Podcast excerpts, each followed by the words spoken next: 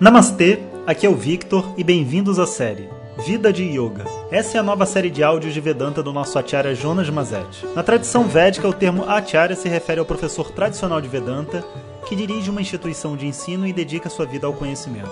Jonas Mazet é formado pelo curso de três anos do Swami Dayananda na Índia e hoje dirige seu próprio Instituto de Vedanta no Brasil. O seu propósito com esses áudios é permitir que as pessoas possam saborear o néctar do conhecimento e, quem sabe, despertar para uma nova liberdade.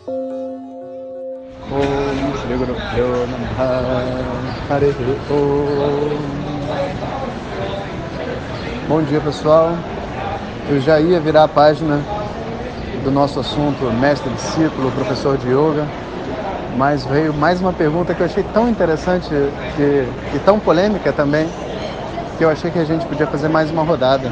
E eu acho que vocês estão gostando, então eu vou fazer. E vamos à pergunta de hoje.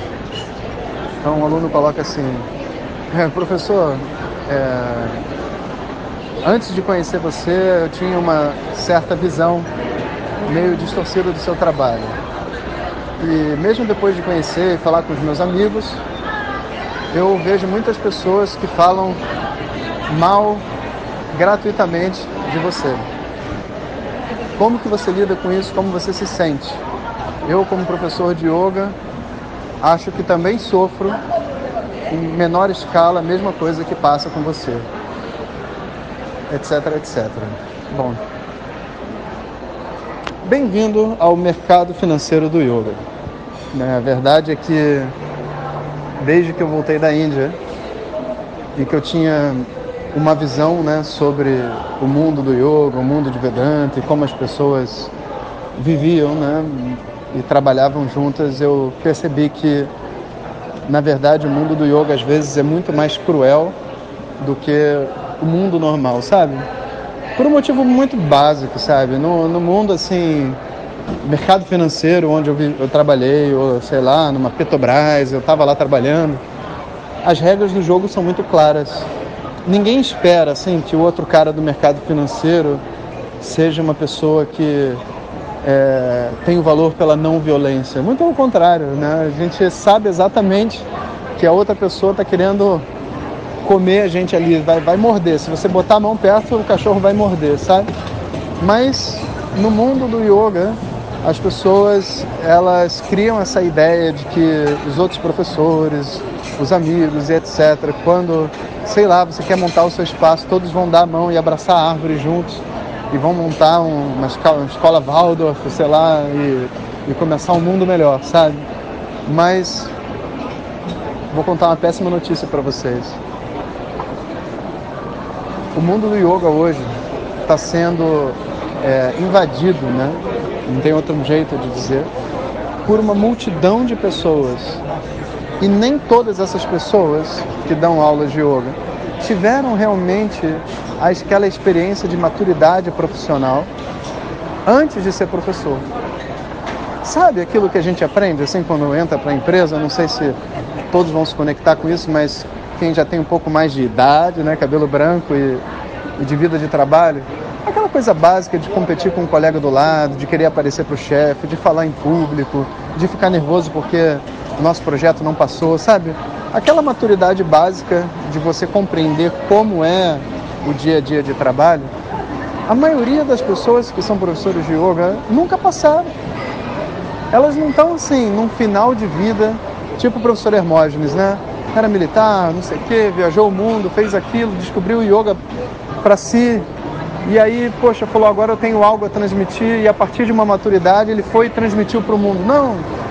A pessoa briga com a mãe, briga com o pai, tentou ser advogado, não quer ser advogado, falou, cara, eu acho que o meu negócio é ser professor de yoga, faz um curso de um mês na Índia e já é na Índia, já ganha mais pontos, volta para o Brasil e monta um estúdio. Ela não tem necessariamente essa maturidade de vida, sabe? E você a gente vê aquelas coisas absurdas que a gente só vê realmente com adolescente, né? Adolescente no bom sentido, de 24 anos, 23 anos, se formando, né, indo ser, sei lá, fazer plantão no hospital, aí aqueles erros básicos de vida que você vê o, o plantonista fazendo, sabe? Que você vê em qualquer profissão o cara fazendo e não, não sabendo lidar com os iguais, sabe? Tendo que ser enquadrado. a gente vê a mesma coisa nesse mundo do yoga, não é diferente, sabe? A gente espera uma maturidade, a gente espera um, uma, uma qualidade né, na mente das pessoas, mas de verdade, essa qualidade não vem porque a pessoa pratica asana e porque ela tem flexibilidade no pessoas, sabe, no músculo lá de dentro, então ela vai conseguir lidar com a competição. Cheio de professor invejoso, cheio de professor que não consegue, sabe, é, às vezes se juntar com a academia de yoga do mesmo bairro e fazer um evento junto, sabe, bacana de final de semana, porque tem medo de roubarem os alunos. Eu fico me imaginando quando o professor fala para o outro assim, fulano de tal roubou meus alunos. Eu falo assim, cara, deve ser assim, né? O aluno está fazendo assim, é, viraça na postura do herói, aí chega o outro professor assim com um saco preto, põe na cabeça do aluno, fecha e sai correndo, tipo um sequestro, né? Roubei o seu aluno.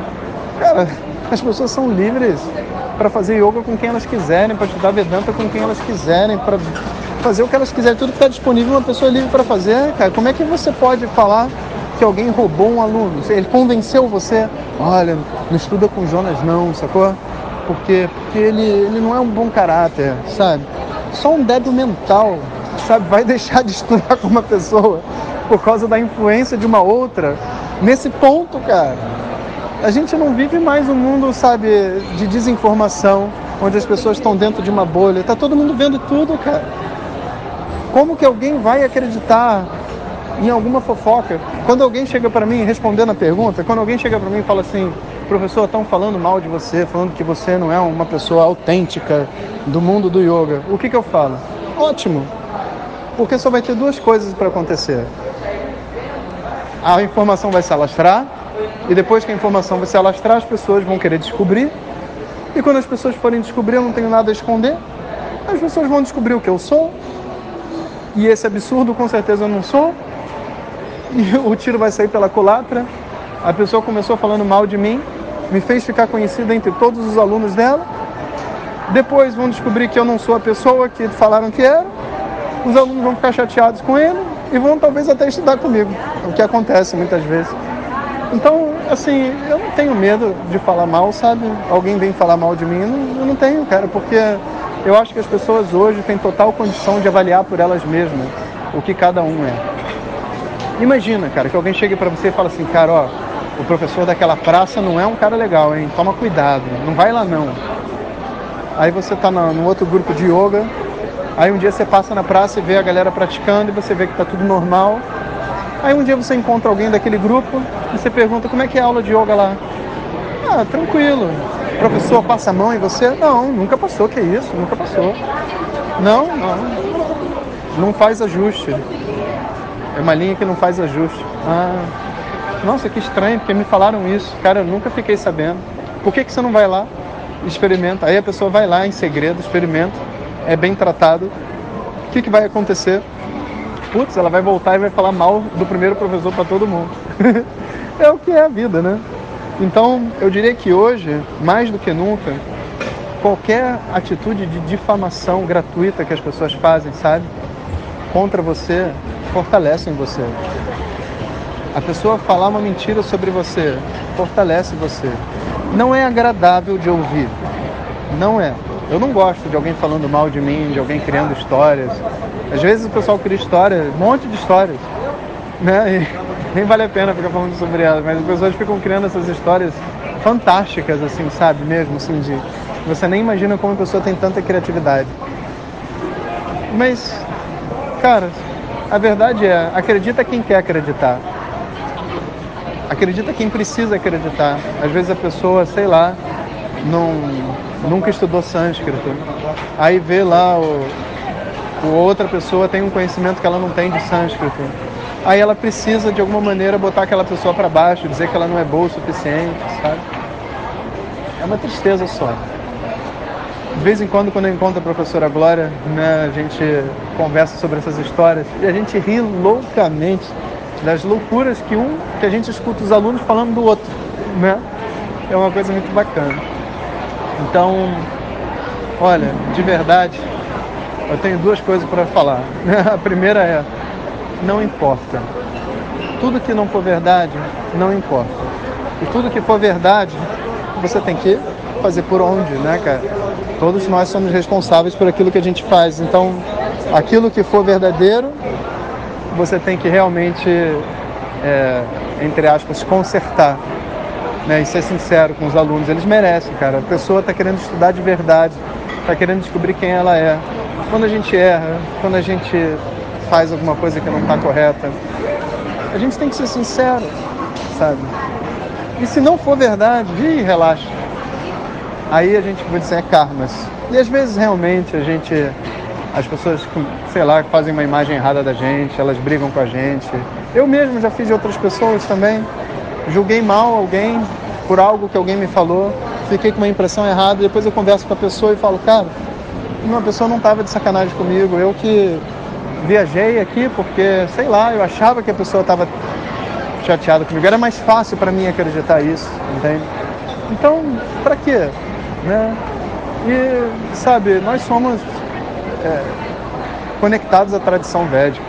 Fazemos rituais todos os dias, sabe? Então, assim, você acha que alguém que faz uma coisa contra a gente não vai pagar? Vai pagar, cara. De uma forma ou de outra, a pessoa vai pagar. Então, a gente pode relaxar completamente e simplesmente focar naquilo que a gente tem que fazer, que é estudar, ensinar, proteger essa tradição e seguir em frente. Então, ótimas perguntas, obrigado pessoal, mas agora eu tenho que seguir em frente também aqui no Vida de Yoga. Vamos nessa. Valeu! Compartilhe com seus melhores amigos. E se você quiser receber nossas mensagens diretamente no seu WhatsApp, clique agora no link que vem junto com o título. Para outras informações, www.vedanta.com.br. Om Tat Sat.